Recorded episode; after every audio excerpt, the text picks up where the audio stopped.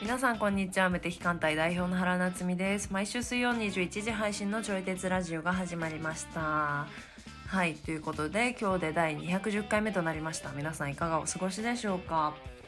あのよくちょい鉄ラジオではこうマインドの話とかいろいろしていると思うんですけどあの最近ね私あの超今更なんですけど アファメーション大事説みたいなのあるじゃない？でまあ大事だよなとは思っていたんだけれどもあんまり私にはなんかフィットしなかったような感じがしてだからなんか放置してたんですよ。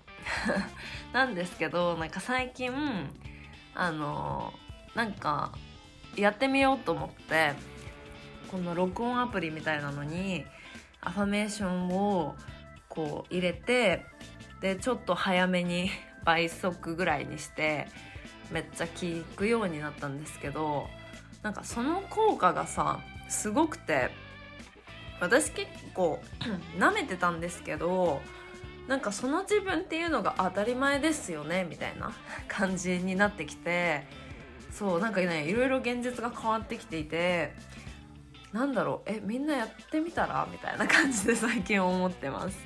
そうなんか自分に浸透させるっていうことでまあイメトレを使ったりとかをねちょい鉄ラジオではお話してきたんですけど意外と言葉の力も大きいなと思う最近です。はい。それでは今日のテーマをお話ししていきます。発信媒体を変えたら発信が楽しくなった。発信媒体ごとの雰囲気の違いどんな立場から発信をしたいのかコミュニティやつながりについてなどといった話をしております。そしてお相手は教育業界でご活動されております佐伯和也さんです。それでは本編スタートです。最近、うん。まあ最近っていうか2月ぐらいにうん。あの今まではあのノートっていう発信媒体を使ってたんですけど。アメブロにアメブロも立ち上げてみたんですね。へえ。おう。なんか気づいたのが、うん。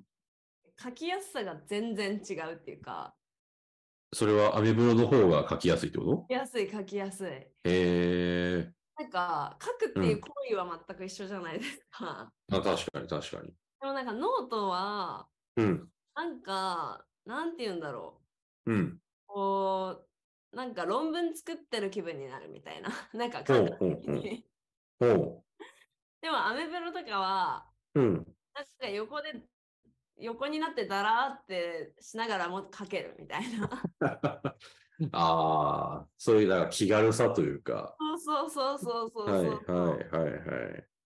でなんか気軽なものをアウトプットしたいなって思ううん。のうん。にまずやってみようと思ったんですけど、うんうんなんかどうもできなくてうん。うん。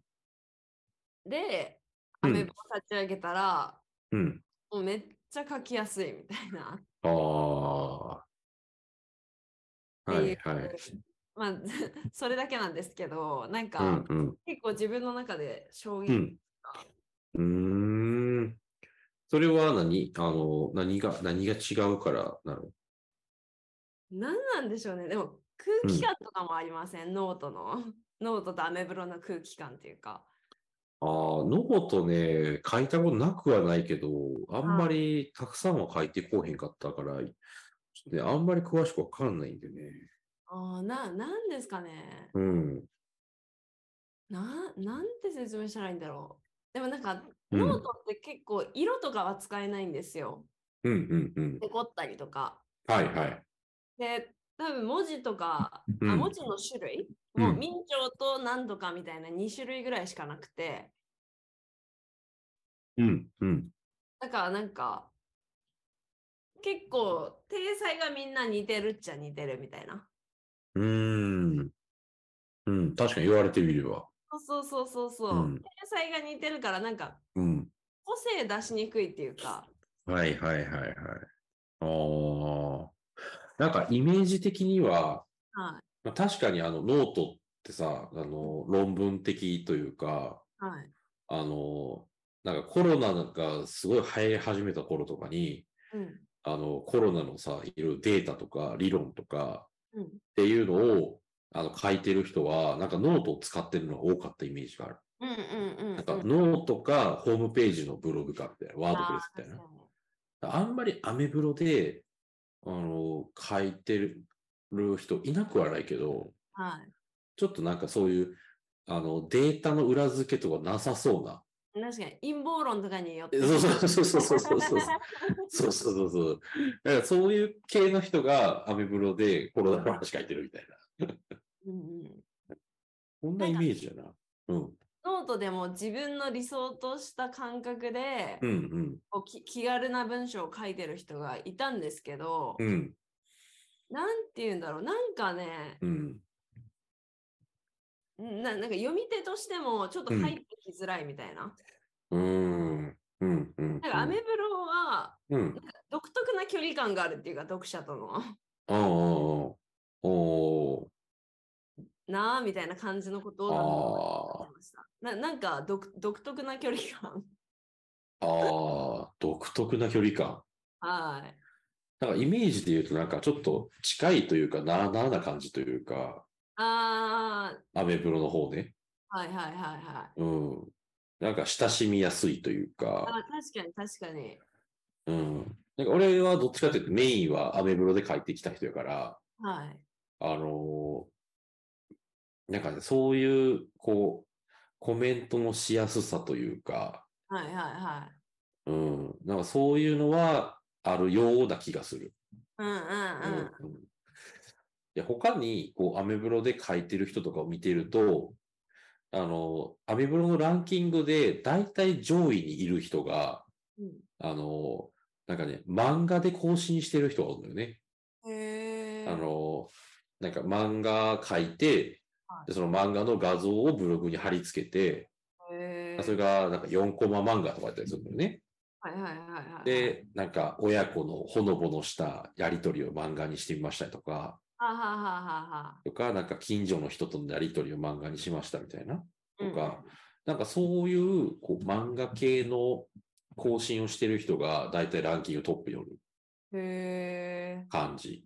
はははは。うん。だからそういうなんかとっつきやすさみたいなあが。アメブロにはあるイメージがあるな。確かに確かうに。ん。なんか、うん理論とか、うん。ちょっとまとめうん。たいみたいなのだったらノートに書きたい感覚で、うん。うん。でもなんか思考の過程みたいなのは、うん。アメブロぐらいがちょうどいいっていうか、はい、はい、はい。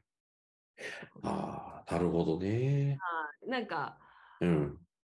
まあ、読んでても、そういう、なんですかね、なんかその、いろんな人の読んでみたんですよ。うん、うん。で、なんか自由だな、みたいな。うん、うん、うん、いやなんかめちゃめちゃ自由だな、みたいな感じがあって、うん。うん。はい、はい、はい。字でかくしたりとか、うん。キラキラしたりとか、みたいな。はい、なんはい、はい。か、久々にそういうの見たな、みたいな。はあ、はあ、はあ。ノートでは絶対できないから、うん。文才とかなんかそういうので勝負みたいな印象になって、ああ、なるほどね。はいなんかそれがちょっとい苦しくなってたので、うん、うん、うん。アメブロの気軽さ、今うんめっちゃいいわと思って。ああ。俺逆を行こうとしてるな、なっちゃうの。あどういうことですか？なんか、ずっとさ、アメブロで気軽な感じで書いてきたんやけど、はい。あの、ちょっとね、この4月から、はい。あの、ワードプレスのブログをあやろうとして。はい。で、まあ、ワードプレスもさ、一応文字のなんか、いろいろできるけど、はい。なんていうのかな、こう、情報まとめサイトとかあるじゃない？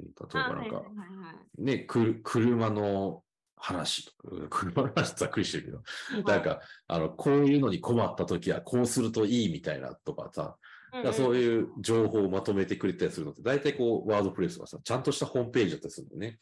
ん。確かに確かに。だからまあ、幅が広い、なんかその感じはする。なんか気軽にも書けるし、はいあの、ちゃんと情報をまとめるみたいなっていう書き方もできるし、まあ、幅広いっちゃ広いんだけど、うんあの、そう。まあ、ここまでの話も聞いてての感想も含むけど、にはいなんか、ワードプレスで俺が今書こうとしてるのって、なんかきっちり、こう理論的に整理したもはいのと。かね、気軽なものというよりは、あのしっかりと読み物として読み応えのあるものとかを、なんかこれから書いていこうと思ってるのよね。そう。逆に文章力で勝負するみたいな。はいはいはいはいはいうんうんうん確かにそのうんうん。ワードプレスあそ,、んそういうことねなんか専門家の位置とかつけやすかったりしますもんね。専門家の？位置専門家だなこの人みたいな。ああ、そうだね。私の知人でうん夫婦カウンセラーをしてる方がいるんですけど、はいはいはい。もうなんかそういう関連になったら本当にうんテレビのうん。うん。情報協力依頼とかが止まらんみたいな。へえ。でもなんか対応悪くていつもプンプンしてましたけど。そうなんや。でもワードプレスがあるから、なんかそういう立ち位置に自分はなって。なみたいなこと言ってました。ああ、なるほどねは。そっか。だアメブロで、なんかそういう依頼とか、あの、来て、来る人いるのかな？わかんないけど。いや、わかんない。でもなんか、専門家立ち位置にしたいんだったら、うんノートとかの方が、はいはい。いいってことよね。ワードプレスとか、ノートとか、はそういう感じでちゃんと情報発信してたら、あの、そもそも媒体に対する信頼度というか、そうですね。あとなんか、うん、ノートも SEO 対策を会社がすごいしてくれてるから、ああ、こっちがやんなくてもうん。来るって感じ。はいはいはい。なるほどね。それ助かるよね。いや、めっちゃ助かる。うん。なるほどな。なんか中でも回遊してくれるじゃないですか。なんか、うんうん。ノートって結構そのクリエイター同士のつながりみたいなのをうん。なんかつなげたがり、うん。勝手な印象ですよ。うん勝手な印象うんだけど、なんかその中でうん。なんかつなげたがってるから、うん。なんかこうテーマにおけるレコメンデーションとかがうんうんよく頻繁にあるみたいな。はいはい。今日のおすすめとかでうんうんうん取り上げてもらって、うん。それがあの Twitter とかで宣伝してもらえたりとうか、ん。うん。うん。だからそういうすでにコミュニティがあるみたいなのはうん強いですよね。はいはいそれをはい。利用したかったらっていうか。うん。ある意味ちょっと SNS 的だね。あ、そうそうそう。いや、うん本当そう。うん。なるほどクリエイね。ターさんがそんなとこ、うん。なんかあいっぱいこう自分で宣伝したりとか、うん。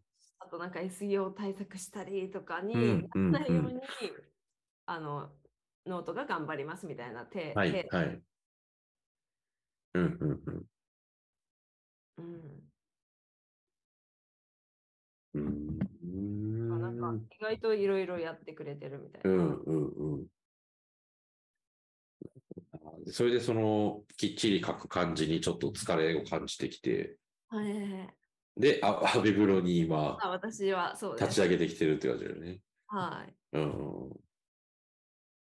全然話ちょっとまた変わりますけど、はい。なんか私の友達は、うんなんかノートで、うん自分のエッセイをずっと書いてたんですね。はいはいはまあその人はライライターさんもやってるから、い。うん。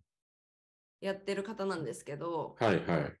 なんか海外のメディアで、うん。こういう日本ではこういう意見がありますよっていう出典としてうん出。うん。たらしいんですよ、そのノートが。うんはいはい。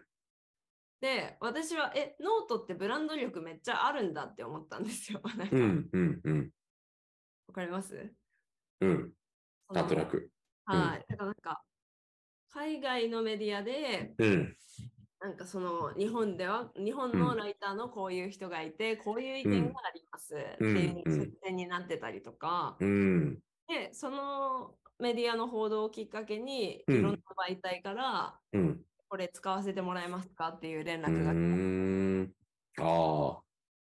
なるほどね。そそれ、そのモデルで使えるんだ。そうそうそうそう。うんうんってなった子がいて、うん。あ、え、ノートってなんかいろいろ そういううんなんか、ちゃんと書きたかったら、こうん。こまでのブランド力っていうか、うん。信頼性があるんだなっていうのも結構びっくりおへえ、すごいね。はうんうん。なるほどな。しっかり書けば、それそのものも、なんか、使えるというか、い。そうそうそう。注目をしてもらえるというか。そうそうそうう。ん。うーん。すでにコミュニティを持っているっていう人うんの姿ですよね。うんうんだから城をゼロから作るのか、うん。なんか、うんノートっていう城を借りて作るのかうんみたいな。うんうん。うなんか予想以上にノートって、うん。なんか、地位を高めてたのかみたいなのもすごい。ああ。うん。今書いてる人めっちゃ多いもんね、ノート。が多いかも。うん。でもなんか、ノートの出始めってまだそんなに長くないじゃない？多分10年とか経ってないんじゃない？合ってないと思います。よね。やけはいどさ、そこまで地位を高めていくっていうのはすごいね。確かにね。うん。いろんなイベントとかもしてますもんね、なんか。うーん。なんか、多分ノート的にはこう、うんいろんなブランドさんのオウンドメディアとかにも使ってもらいたいとかもあると思う、あるらしいんですよ。はいはいはいはい。だから、なんかそのオウンドメディアの作り方うんみたいな。うんうん。こそだから自社で SEO 対策しなくてもうちがやうんりますよみたいな。えなんかこんな記事書いたら、なんか皆さん楽しんで読んでますよみたいな。ー、うんうんうん。えー、まあ結構 YouTube ライブセ、セミナーみたいな感じでやってったり、え、ノートで？のノートのセミナーセミナーっぽい感じのを定期的にやってるんですよ、意外と。あ、ノノートがってこと？ノートの会社が？ああ、はいはいはいはい。とか、なんかうん本当にこうクリエイターさんうんのうん発信するためにみたいな感じのうんうんうんテーマなのかな。なんか。時ふとパラってそのうん。セミナー見たら又吉さんとかをゲストにはあ。とかやってたから、なんか、うんうん。そんな取り組みはしてんだなみたいあな。あ。はいはい。なんか大元がそういうのやってくれるのっていうのはいいね。なんか活発に動いてるというか。そうそうそううんうんうんうん。すごいね。なんかノートってさ、出始めの頃って、あの、文章を有料で販売できるのができたぞ、みたいな。ああ、っていうはのですごい、なんか新しい感じがあったんよね。あはあはあはあはあうん。なんか今、それまでってさ、やっぱ文章、ネット上の文章って無料で確かに確かに。読むか、有料ってなったらさ、どっかで連載するかみたいな。うんうんうんうん。感じのイメージだったけど、自分でね、値段設定して売り出せるっていうのは結構斬新やったよね。確かに確かに確かに。うん。確かにな。なんか、うん、クリエイターさんがちゃんとマネタイズできるみたいなことですよね。そうそうそう。だけど、もう今となっては、ノート側がクリエイターを応援するセミナーとかをいろいろやったりしてるんだよね。はい。うん。で、なんかこれ、なんかね、ちょっとノートじゃないんだけど、あの、メルマガの、メルマガスタンドとかで、あはいの、メルマガのね、こう配信する大元のサービスはいでさ、はいあの、例えばリザーブストックとか、ね、あの、マイスピーっていうのがあったりとか、はいでそういうところも、なんか自社でイベントやったりとかしてるのね。あ確かに、リザーブストックなんかよくやってるイメージある。そう。でしかもリザーブストックに至ってはさ、なんか本出してたりするのね。ああ、見たことあるかも。はあはあリザーブストックの使い方的なえすごいな。はいとか、あとリザーブストックの使い方を教える講師とかもいっぱいいたりもして、あ、へえ。もうなんかね、そういう人たち、インストラクター的な他の人がそういうのをなりわいにしてる人がいてしたりいて、まあなんか、リザーブストックの利用者がリザーブストックを盛り上げるみたいな。あーなんかうまく作ってますね。なんか。そうそうそう。で、結構ね、あの、開発者の人と、はい。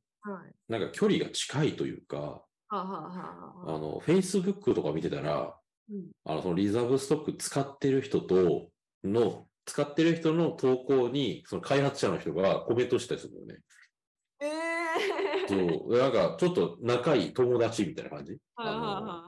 あ。なんかバーベキューしたりとか一緒にね。ええそうなんかそういう結構なんか近しい感じなのね。へえ面白いなと思って。うん。面白い。なんか運営のね、うんそれこそ戦略はいろいろあるんだなって感じですね。うんうんうんうん。距離感というか。そうそうそう。うん。まあ、使ってる側からしたら、なんかね、その運営の人たちの顔が見えるというか、はいはいはいはいはい。なんかその思いとか人柄がわかるみたいな方がうん、なんか安心できるような気がする。ああまあ確かにね。うん。しかもなんかいつでもこうしてほしいが言える感じがうんしません、なんか。ああ、するするする。なんか、あ、この人たちが答えてくれるんだ、みたいな。はい。うん。確かに。いつでも言える安心感みたいなのはなんかありますね。うん、あるある。うん。いや、だからそういう、こう、ツールですら、なんかコミュニティ化しているというか、うんうんうんノートだとね、ノートっていうコミュニティ？なんかその、SNS 的な部分っていうだけじゃなくて、その、なんか運営側と、なんか触れ合える機会があるみたいはいはいはいはな。うん。い。確かに。すごい、なんかコミュニティとか、なんか、こう、つながりっていうのは、やっぱ今の時代すげえ大事なのかもしれんな。はあはあはあはあ、うん確かに確かに。なんかツイッターとかもね、あの、イーロン・マスクになってからなんかそれに対して好きか嫌いかみたいなのがあったりしますもんね。そうね。はい。うんうん人が見えるというか。うん。うん。だツイッター、そうね、なんか、そのイーロン・マスクが、あの、テスラ社をね、買収してから、なんか全は然変わって、で、なんかツイッターでなんか一つ面白いなと思ってたのが、あの、なんかサードパーティー製のさ、アプリがめちゃくちゃいっぱいあるじゃない？あの、ああ、確かにありますね。はい。ね、なんか Facebook とかはさ、全然 Facebook しかないじゃん。ああ、確かに。うん、でも、ツイッターって本当にいろんな人が、そのツイッターをより見やすくなるようなアプリをいっぱい開発してて、はいはいはい。あの、ツイートデッキとかさ、つあの、なんだっけ、なんとかツイプルとかさ、なんかいろんなアプリがあったんやけど、イーロン・マスクが買収してからは、そのサードパーティー製のアプリが全部使えなくなっちゃったんだよね。え、そうなんですか？そう、全部使えなくなったの。へえ。で、最初は、あ、なんかバグかな？みたいな、ツイッター側の、なんかサーバーが落ちたのかな？みたいな。っていうふうに言われてたんやけど、はいあの、その一週間経ったぐらいでは、なんかその、ツイッター側から直々に、もう、そのサードパーティー製のやつの使用権は認めませんみたいな文章が出たのね。い。へえ。だ言ってみたら今までそのツイッターに入る、うんえー収益みたいなものが、はいあのそのサードパーティー製のせアプリがあると、そっちにも流れていっちゃうわけね、お金が。有料のやつとかありましたよね。あったよね。うん、あった気そう。そうそうそう。だからそれをなんか全部やめて、へえ。で、しかもそのタイミングで確かツイッターもなんか有料プランみたいなのできたのね。ああ、確かに確かに。なんかあったよね。今年の1月とかできたじゃない？はい。はい。だからそういうふうにして、なんか、あの、お金の流れとか人の流れとかをツイッターだけに絞るみたいな、へえ。こう、感じのことをやってた、やり始めたんだけど、はいだからそれまでのサードパーティー製のさ、こうアプリとかいっぱいあるっていうのって、やっぱツイッターを中心にして、いろんなこう開発者とかがさ、わわさわさおったわけよね。はいはいはいはいはい。なんか、なんかそういうコミュニティとかすげえ面白いなって思いながら見てたのああ、確かに確かに。うんあんまりね、な、なんかそういうのって、そんなに多くないなと思ってたから、確かに。うん。うん。でもまさかの禁止。そうそうそうそうそう。もある。そうそうそうそう。うん。ねえ。うん。でなんかみんなで盛り上げて、うん。とか、なんか関係ない人が入ってくるからこそ、うんなんか違う方向に流れが生まれるっていうのも面白いですけどね。そうそうそう。うん。なんか IT 界隈では、なんかオープンソースとかって言われてるのよね。あの、えっ、とね、おツイッターの場合はなんか API っていう、なんかそのプログラムのなんか一種みたいなものが公開されてて、はい。でそれが公開されてるから、あの、ツイッターのデータを自分で作ったアプリで読み込んだりすることができるのよね。はあはあで、まあ、そういう API っていうものが公開されてるものもあるし、あの、一方でなんかオープンソースっていう言葉もあって、はい。あの、ソースって言ったら、プログラムのコードのことを言うのね、ソースって。で、それがオープンにされてるってことは、はいあの、言ったら、その、そのソフトを、あの、改造したものを出すことができるわけ。へえ。もう公式で認めてるって意味ですか、うん、そうそうそうそう。もう公式で、このソース公開するから、はいなんか改造してより良いものを作っていいですよ、みたいな。すごっ。もうっていうのがあるのよね。はいはいはい。そうだから、あの、この辺ね、ゲーム界隈とか結構盛り上がってるところがあって、あのへマインクラフトっていうね、ゲームがあってさ、ーはい。あの、ブロックを積み重ねて、なんかいろんな建造物を作ったりするっていう、まあ、そういうゲームなんやけど、はい。これも、あの、最初一個人が作り始めたんやけど。その、そうそう、一個人が作って、で、世界中で爆発的に売れたから、はい。あの、その個人がもうマイクロソフトに売却したのよね。あ、そうなんですね。そうへで、今、世界で最も売れてるゲームの一つなのね。うんそうママリオに次ぐぐらい売れてる。ーあ、へで、そのマインクラフトも、あの、プログラムは、なんていうの、公開されてるというか、まあ、すぐ、なんか取得できるのね。あ、こういうプログラムになってんのね、みたいな。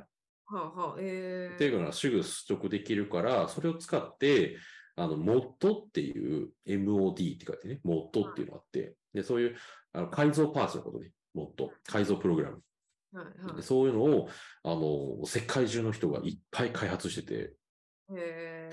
だからマインクラフト、あの、のノーマルの、うん。これバニラっていう言い方するんやけど、あの、バニラの、えーマインクラフトを普通に楽しむっていうこともできるし、この世界中の有志の人たちが開発したモッドっていうのを入れて、あの自分なりにカスタマイズして、マインクラフトを遊ぶこととかもできるのよね。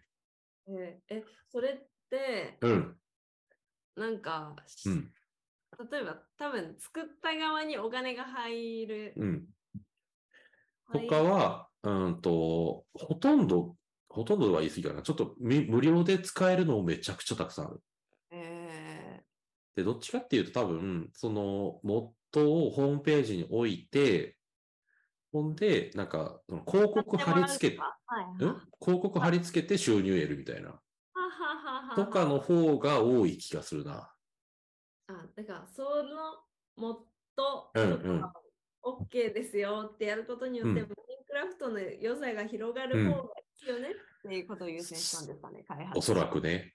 はうん。だからそれで、あの、もうマイクロソフトに買収される前から、い。本当にものすごい数のマイクラフトのユーザーもいたし、はいあと、その、なん著作権までとかもそんなにうるさくないから、マインクラフトの動画とかものすごいのよ、数が。あゲーム実況とかーね。BTS とかの手法とうん 一緒っていうか。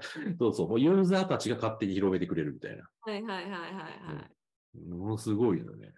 なるほど。それが超巨大なコミュニティをね、作り出してる。マイクラフトを中心にしてね。え、なんかそれがいきなりダメってなったツイッターってなんかうん。どどんな印象になるんでしょうね。なんか。いやーもう、がっかり感はすごいと思う。本当になん。か広がりきった後にその、うん。うん。やっぱダメみたいな。あ、そうそうそうそうそう。だからね、なんかかなり思い切った選択やなと思うんやけど、はいや、なんか果たしてこれプラスに働くのかなっていうちょっとね、心配というか疑いというか。い。確かに確かに。これになる感じでこれがさ、あの、ツイッターの、なんか、ノーマルのアプリしかまあ使われへんくなったわけやけど、はいはいはそうノーマルアプリが使い勝手良ければいいんやけど、い。うんうんうん。いまいちなんよね。まあ、いまいちだからこそサードパーティー製のね、アプリがいっぱいあったわけやけど。あー確かに確かに。そうそう。だからそういう便利なものは全部使えなくなって、あの、ちょっと使いづらいものしか使っちゃダメよって言われたから、あああーだから、まあ、ツイッター社が潰れることはないと思うけど、うん。ね、ちょっとこう、ユーザー離れとかあるんじゃないのかなって思ったりもしなくもない。確かに確かうに。ん。そう。えなんか、うん。